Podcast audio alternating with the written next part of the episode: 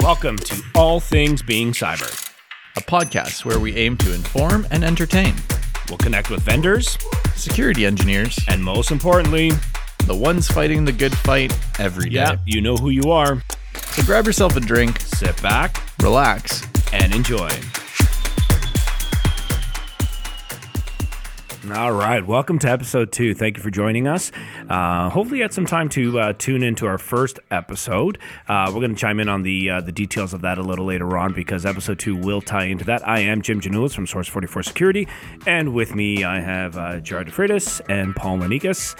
This episode is going to be about SASE, and I referenced episode one a few seconds ago because last episode we had Michael McConey from Netskope give us a little bit of information regarding the solution, what problems it's solving, and uh, very common use case scenarios nowadays uh, with with the shift of the workforce and data. We will get into deeper dive into that, but before we get there, I'm going to open up the floor. I may regret this, but I'm going to open up the floor. Uh, anything from you two gentlemen before we move on today? As I was going through last month's episode, uh, doing the editing and so on, I found a couple comments that were interesting that I'd, I'd, I'd like to share. So I have a couple clips. I'm going to play them both. Oh God. Clip number one. I'm definitely the youth of the podcast. Clip number two. Didn't realize you had that much uh, tender under your belt.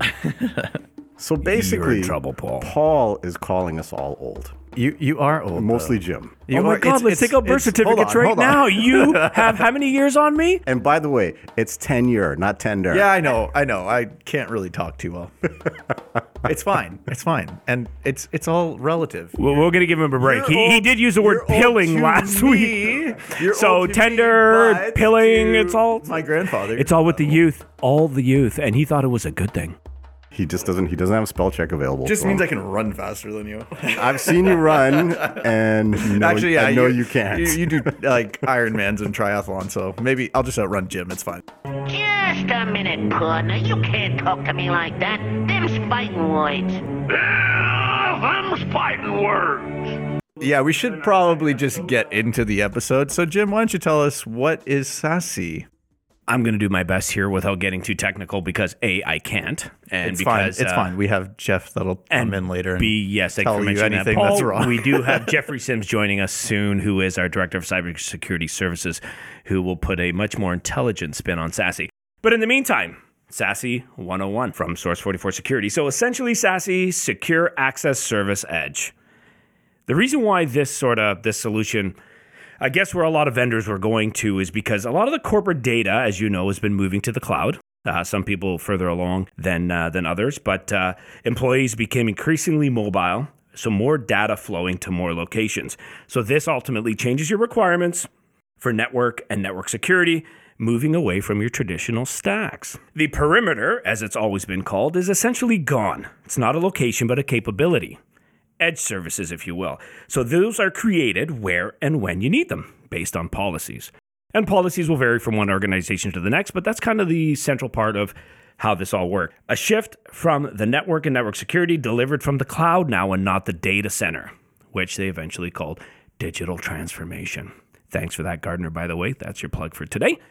The importance of it the data center is no longer the center of the universe. It is shrinking in size, and the user or the device, either or or both, has essentially become the center of everything.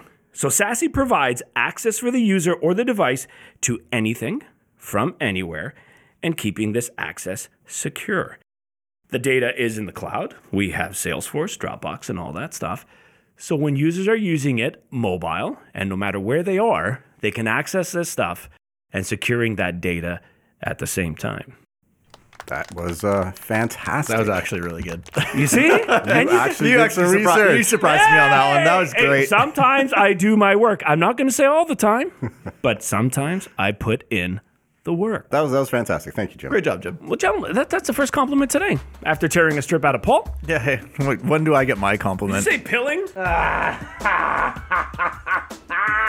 Uh, give yourself about 20 more years on that birth certificate, just- and I'll I take a may cookie. give you I'll take that. a cookie. I'm not going to touch that one. Ooh, look who just arrived. I want to introduce everybody to our Director of Cybersecurity Services, who can go into a little more technical detail about what Jim just talked about. Here is Jeffrey Sims. Thanks for the introduction, Paul. Can I start off by saying, sassy? What a stupid name for a technology. Silly, silly. It's it's silly. Silly. If you have kids running around the house, we use silly. Not that our listeners are going to be under the age of uh, probably 25, but silly. I don't know. I think Paul's going to get some of his students listening. I like silly anyway. That's funny. Right. In any case, you know what? None of these technologies are new. There's newer ones coming out, they're improving them, but almost every SASE vendor had a product very similar or identical out just under a different name, like firewall as a service, secure edge gateways, things like that. SASE as a technology really has a really loose, broad definition. Unlike almost every other technology category, especially when you're looking at the Gartner stuff, like they all had really well defined characteristics. Like if you look at next gen firewalls, it was here's a set of features you have to have as a minimum. And clients would look at that and they'd know when they're comparing different vendors, they, they a similar feature set. There's some parity there. SASE, on the other hand, it's broadly defined as it has to incorporate a network as a service feature and a security as a service feature. That's it. And both of those categories are actually relatively broad. Now, most of them have some very general characteristics that we can say they have SD WAN capabilities, and that covers off the network as a service side. And security as a service normally falls under content filtering and things like that. It's aimed generally at remote user access and secure internet access for remote users.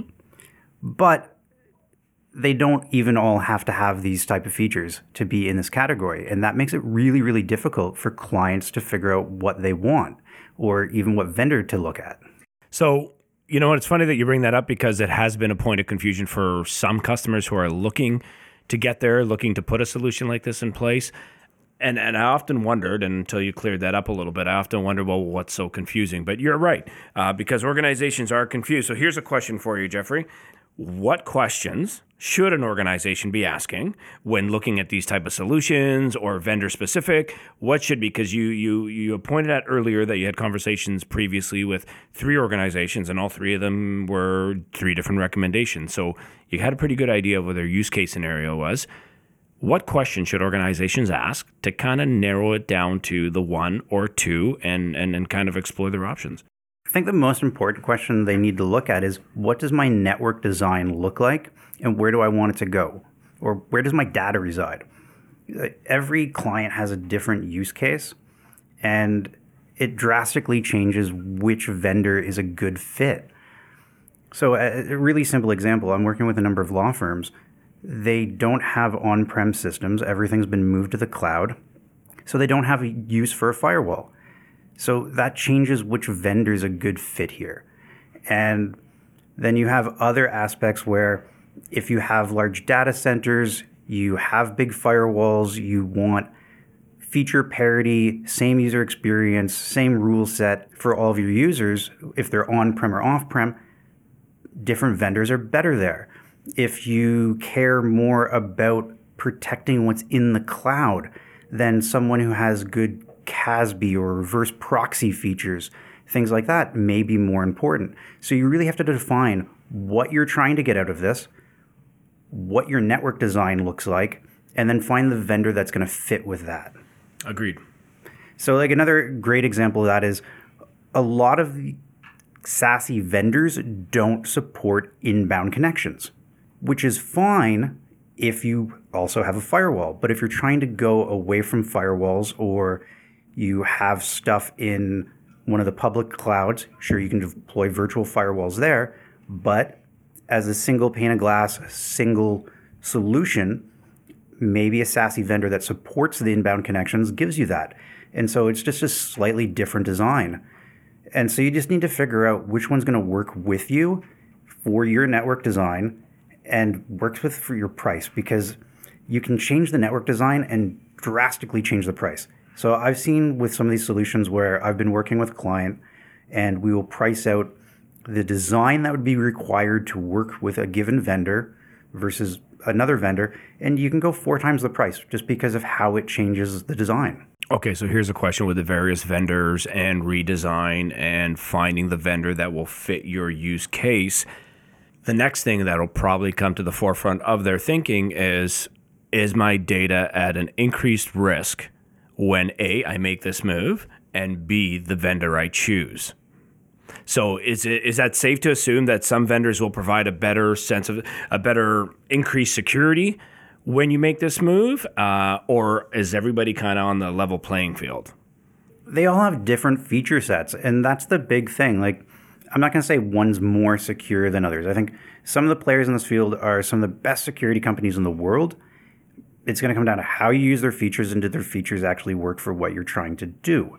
So one of my criticisms of firewalls on-prem right now at least for smaller organizations and remote offices yes your firewall may have the greatest security features in the world but with all these smaller branch offices you're not buying big enough pieces of equipment to do decryption. So you're not actually utilizing any of these features. I think SASE actually makes you more secure because now all of these remote workers and remote offices that you weren't able to really secure properly without tunneling everyone back to data centers through bigger firewalls that can handle the decryption, you now have the ability to use full feature sets because it's running in the cloud. I think you may have just scored a lot of points with SASE vendors right there. I'm just I'm just putting it out there. So SASE vendors, that was Jeffrey Sims from Source 44 Security. You know what? For me, I think SASE is going to become one of the centerpieces to security in organizations now.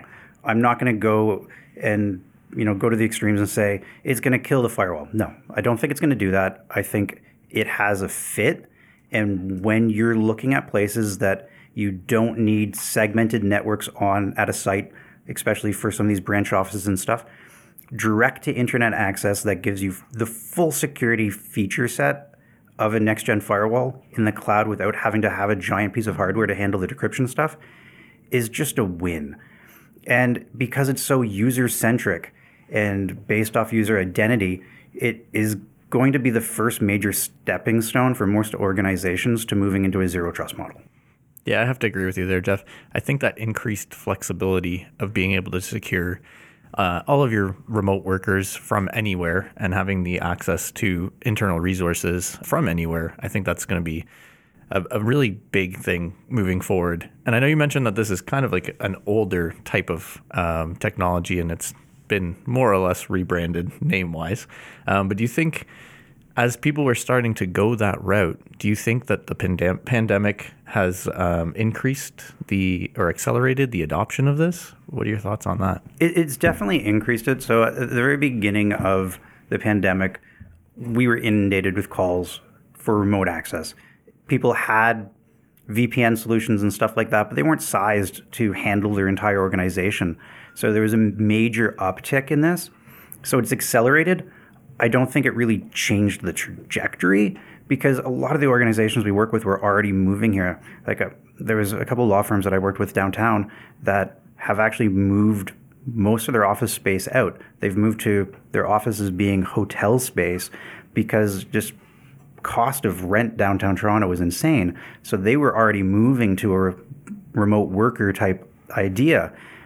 And so yes, the pandemic did drastically increase it, but I think we are heading there anyways. What are the kind of features that these vendors are stacking against each other that uh, are pretty cool? Customers would want to know about real features, not marketing material features. What have you seen that separates some of these vendors, some of the cool stuff they're putting out there, and go, wow, that's neat? Yeah, beyond the we're the best by us. So, you know what? Uh, most of them are going to have decryption, they're going to have all the content inspection, antivirus, all of those things. And those things are great some of the ones that separate them that I really like, there's things like reverse proxy, which allows you to protect your SaaS applications from even non corporate devices. So if you're heavy BYOD, you're not having these people actually run through the SASE platform, you can have your actual SaaS platform redirect them through a proxy so you can get the same type of inspection on non corporate devices. Now, is that a unique feature to a vendor, or is that 50% of the vendors, 80% of the vendors? Where would you say? Just This is just guesstimates, right? 20%. Okay. It, All right. It so it's pretty like unique. A, yep. It's a relatively rare feature. Okay. Good. What else? But one was, it's a pretty cool one. Another really cool one is browser isolation. Once again, not a lot of the vendors are offering this but it has some applications in certain use cases. I have a client that they wanted users to be able to get to personal email, but they did not want users to be able to download files, upload files, things like that. But they also didn't want to decrypt the user's email. So it puts you in this thing where I don't have much in the way of content control with it. But with browser isolation, it actually runs on the SASE provider's servers, and you're actually getting a display of it. You're not actually accessing the website directly, so you they can control what you interact with without actually inspecting the content. And so that was really cool. For the remote worker use case, one that I really like is digital experience monitoring. This allows the SASE platform to analyze where. I don't even know what that is. it sounds cool though. it is. So I the remember it for my next meeting, that's for sure. It's a why cool you bring one. Jeff with you. The reason I like it is because one of the problems that I, I ran into when I was doing more operation stuff is remote workers would call in to help desk and complain that it's slow. And that would get escalated to the network team. And if it's running through a firewall, then it's escalated to the security team. And network and security would argue. And it's the finger pointing game. Right, and that's the thing. But try to convince a user that it's their home Wi-Fi that's the problem. So what digital experience monitoring does is it gives the SASE platform the ability to analyze where some of the latency problems are and just performance for the user. But it's able to break it down into is this their home network? Is this their WAN connection? Is it between the SASE provider and the cloud provider? And it gives you that breakdown. So when users call in and complaining about their experience, you actually have metrics to work off of. You can go, we can see that that's your home Wi-Fi. I like that. That's good. That would definitely be useful. It, it eliminates a lot of the wasted time of trying to figure out uh, who the issue lies with. And if Paul likes it, I'm sold. Well, it's one of those things. Like this is one of the biggest problems with everyone working from home. Is now you have people calling in to their company's help desks complaining about slowness. That this is preventing me from working, and it turns out to be their own home issues. And you can't support everyone's house. All right, Jeffrey, thank you very much for that input. I think that's going to add on to some of the interesting things that you brought up earlier to to top the questions that organizations should be asking for when they are considering a SASE solution, the unique features that come with some of these uh, SASE vendors. Um, so thank you for doing that, but I want you to hang tight. I'd like you for you to uh, stick around because we've got a Source 44 client coming in who's going to d- discuss his uh, SASE venture and, and, and what solution he uh, sort of decided on and, and what kind of his use case scenarios were and the problems they solved for him. Stay tuned. As an IT leader, I can't tell you the number of times a new vendor has sat across from me and expressed his interest in being my trusted technology partner. But if you're anything like me, you too follow the philosophy that trust is earned and not freely given. Look, we all know that the cybersecurity threat landscape is constantly changing. It's hard to keep up to date with the new threats or the technology designed to keep your organization safe. Enter Source 44 Security. We help companies improve their cybersecurity programs with industry expertise, best of breed solutions, and experienced engineers who implement it correctly the first time. Go to www.source44.net for more information. Source 44 Security has been earning the trust of companies and IT leaders for over 10 years. All right, welcome back. Thank you very much for uh, for joining us. As promised, we have our first guest today, uh, longtime uh, Source 44 client, and uh, who I'd like to consider a friend of mine. He, he can refute that when you get that moment, Greg, but uh, I'd like to consider you a friend as well. So I'd like to introduce you now to Greg Roberts from Tremco. Yeah, thanks for having me. Thanks for joining us. Greg uh, is here with me. And again, we also have Jeffrey, our uh, director of cybersecurity, who was uh, with us earlier. Okay. Excellent. So, what I want to do, Greg, is, is just take a few minutes. Um, maybe you can sort of tell us a little bit about the industry you're in, uh, what Tremco does, uh, as much as you can tell us, and then your journey into SASE. What sort of prompted that sort of project? Why you were going there, and and what problems it did solve for you. Okay, sounds good. First off, we are a manufacturing company. Uh, Tremco manufactures sealants, roofing products. Anyone in the construction business knows our products. We're uh, we're well known globally now. We have uh, multiple locations across Canada, U.S. And to go to your point of uh, what was the start of looking at a SASE was we were a traditional firewall on-premise shop, much like everyone else, but we went through a large reorganization and had a lot of mergers, acquisitions. So we had um, we needed a solution that first off gave us high visibility end to end of our network. We wanted something that was easy to deploy, easy to manage, and again, highly visible. So yeah, we had um, we had uh, pans on location in in some locations, not every location. So we decided to expand the hardware, then look at you know what can we do to address that visibility, ease of management, and and you know that end to end security. And if I'm not mistaken, if I remember correctly, you do have a lot of remote offices like South America and whatnot. I know you've spoken to a few times. Yeah, I'll get to that. That was that's part of the merger and um, reorganization, and that was a big deciding factor of of the ease of management, the ease of installation, the ease of deployment, and that visibility, uh, the secure visibility of all traffic. Yeah, what we did is um, we reviewed a couple different solutions. Uh, we looked at at a couple SASE vendors, and we looked at a pure play um, SD WAN solution, and we did um, did a long POC. It was it kind of went longer than I initially thought, but it was well worth it. Uh, we looked at um, well, we thought all, all aspects that we needed. Prisma checked off, um, you know, made the check marks on all their checklist. And that's really one of the most important things. Like, I have to recommend it to every client with any of these solutions. You have to do a POC. You have to be thorough with it. You have to test every one of your use cases. Yeah, what I guess a point to that. What was interesting is, you know, you you think you when you go into a project at the beginning, you you you try to think about everything that you know. You soon quickly learn that you don't know a lot of things. So you have to be dynamic with your POC. You've got to learn what you're doing, know what you don't do or don't know, and then go to guys like you, experts who has some other ideas, can give more information, and really have an open mind with the target in mind that you want a complete solution. That's what we did. We and, and I think that's why it took quite a while. Was again just just making sure that we're we're seeing everything that we needed and addressing all our all our problems. So you also did say, sorry, Jeffrey, just really quickly, um, that you did look at wasn't the only solution that you did look at. If you go back and try to remember what was that differentiator, like, do you remember anything that stood out for you to say, hey, we're going to go this way versus that way? Were there any indicators uh, that you can remember today? Because this was probably, I think we're going on about two years, right? Yeah, yeah, two and a bit. Yeah. Yep. So do you remember anything that kind of said, that's it, I'm sold, this is the way to go because it's right for us? Um, I do. With the with the SD WAN solution, we were looking at price came into play. Actually, that was that was one of the, the one of the big factors. We felt that it would, would have been easy to deploy, but it was also giving us features that we wouldn't really need. We're not we don't necessarily need SD WAN. Um, we're our network model is spoke hub, but with multiple spokes and hubs.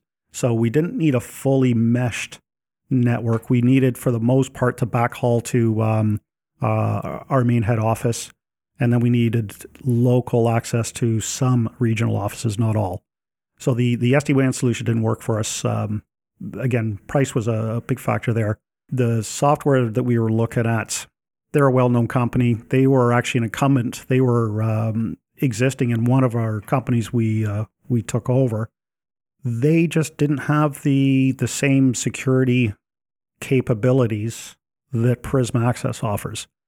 Some of their at the time, maybe they've they've changed, but uh, they were basically a proxy based security system. Um, they didn't have end to end visibility. It was security was done more by URL categories, where Prisma can do you know end to end packet application analysis and it's you know it's live runtime and it gives reporting. Yeah a few of the SASE vendors are proxy based and you know what? Some of the proxy vendors have fantastic visibility.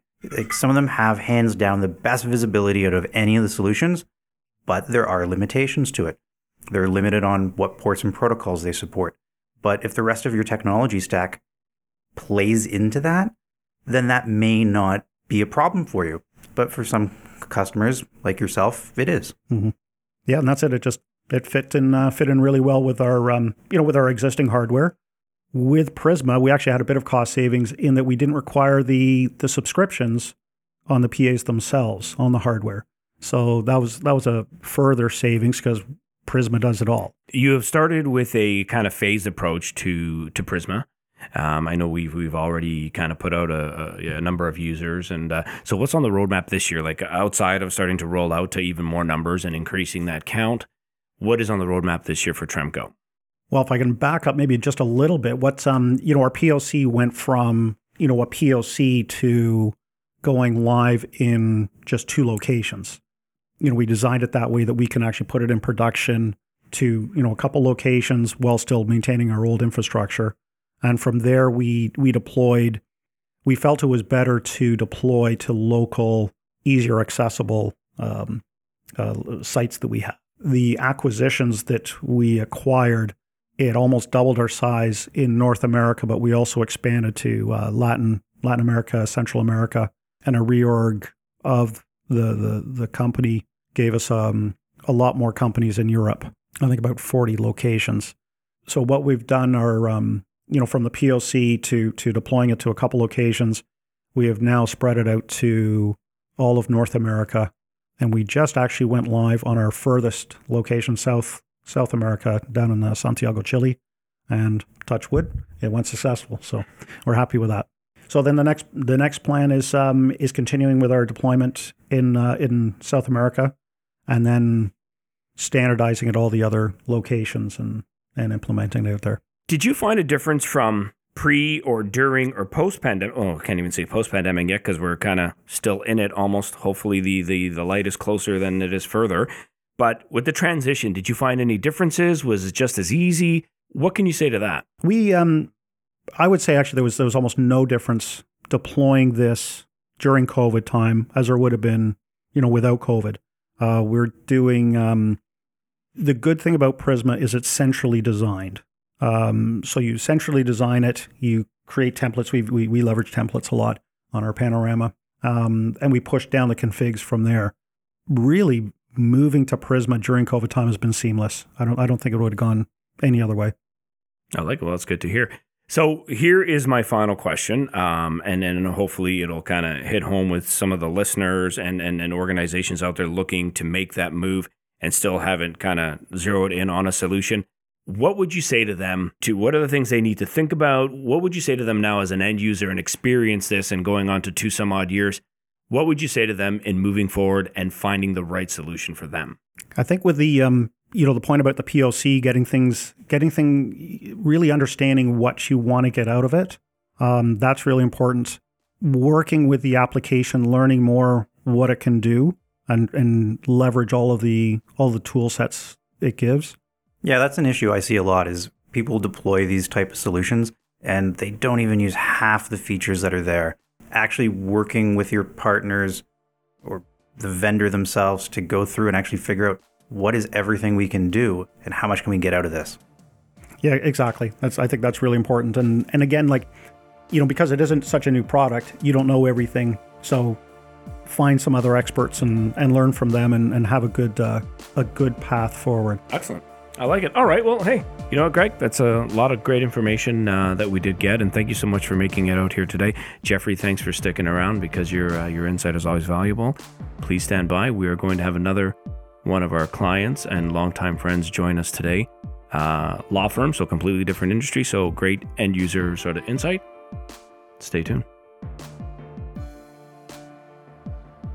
All right, next up, I'd like to introduce a longtime customer of Source 44, Dave. Uh, he works at a law firm in Toronto. Dave, how you doing? Pretty good, thanks. Hey, Dave. Thanks for coming on today. Thanks for having me. So we'd like to kind of just kick things off. Today's episode um, has all been around uh, SASE as a topic, um, and I know that's something that you're considering going uh, down that path. Can I just start things off by asking what made you want to look at this as a solution, and and what really uh, really kick things off for you um, to go down this route? Well, I think for us, it started even pre pandemic, um, and the pandemic has accelerated a lot of it um, because, for the most part, all of our lawyers now they're working from home or on the road. Uh, previous to that, it was maybe half and half. Um, a lot of our partners, they're road warriors. They're on the road all the time. Um, there's certain applications that they can't access uh, nicely over VPN. So we have a lot of things in place that uh, can mitigate those access challenges. But right now, with everyone not in the office, it looks like a good time to implement certain uh, certain softwares or strategies that would accelerate um, being able to work remotely, um, and just basically making it making it as seamless as possible. So a lot of our users, they're not the most technically proficient, or they don't have the the most patience, so they just basically want to open their computers and uh, be able to work away or open up their uh, phone or tablet and, and be able to work away instantaneously. We also had an implementation of a document management system about uh, a year, year and a half ago. And with that, transforming our entire law practice pretty much, going from uh, file shares being used to um, a web based application. That also opens up a whole bunch of different opportunities for us to be able to use uh, new remote access methods instead of just having a traditional VPN and everybody remotes in, and then you have to access a certain way. Um, being 100% web based for this particular critical application of ours, yeah, it does open up a lot of new doors, I think.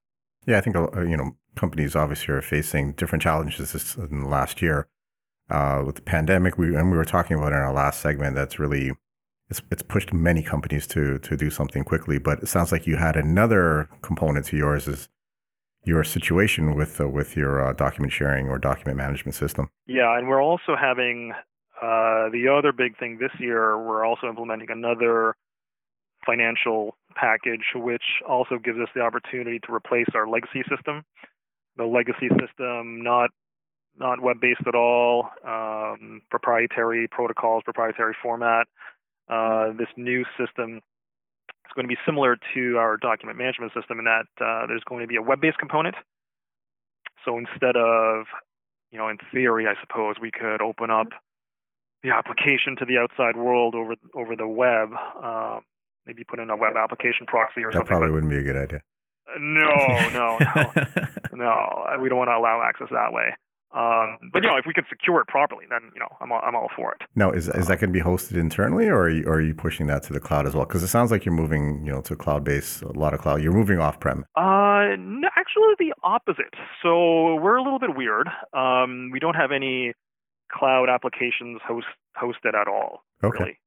Um, we have a couple of non-critical, I would say, systems that are, are, are cloud-based. So like our website, or uh, like our credit card payment uh, system that's hosted by third party, or our uh, large file sharing system that's cloud based. But for the most part, we host everything internally.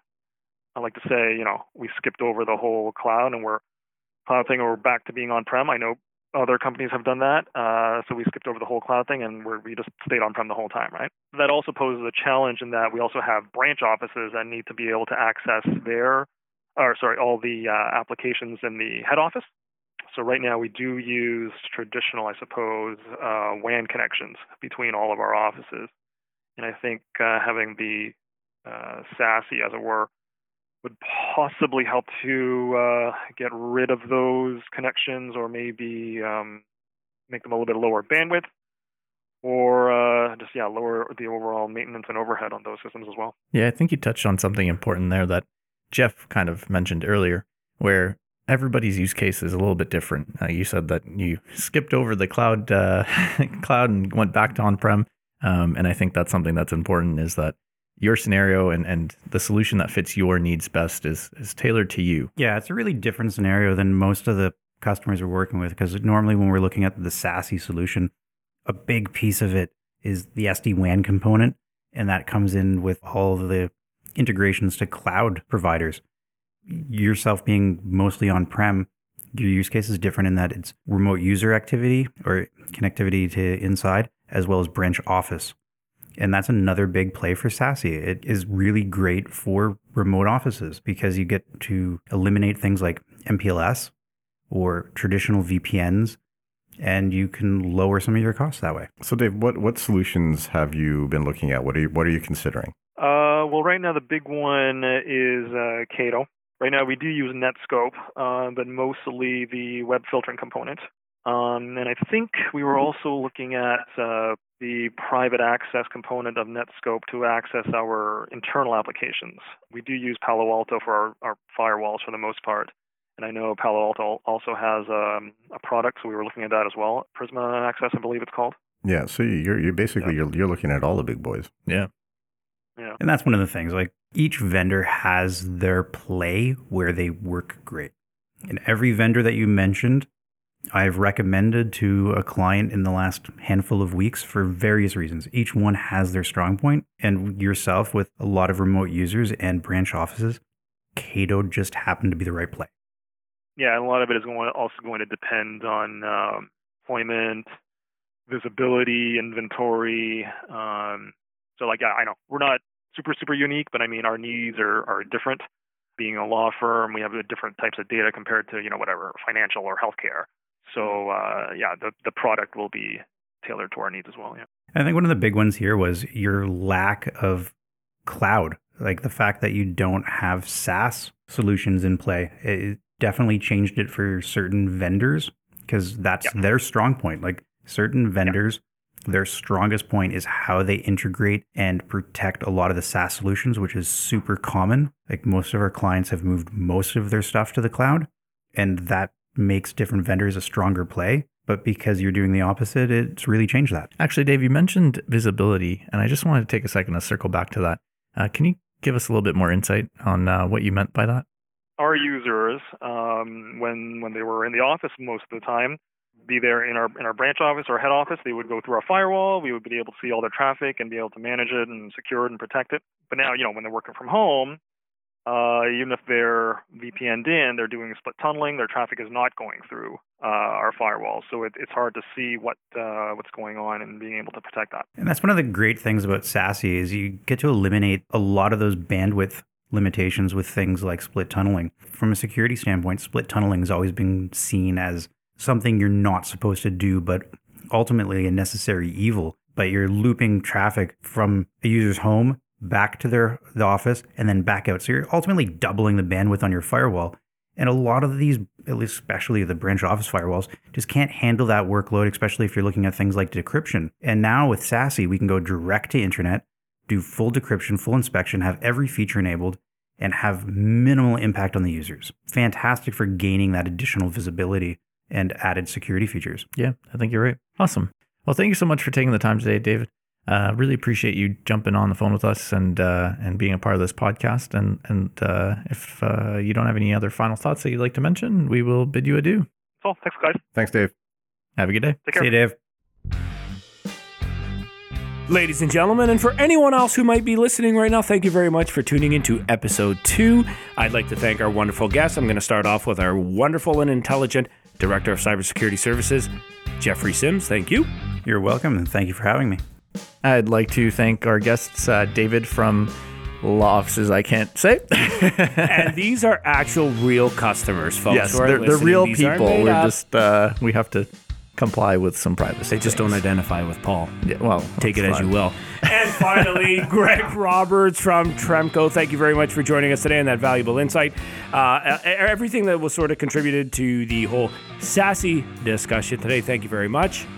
Gerard, over there, you've been a little quiet. Uh, you're all good. Thumbs up. He's He doesn't have giving- a mic.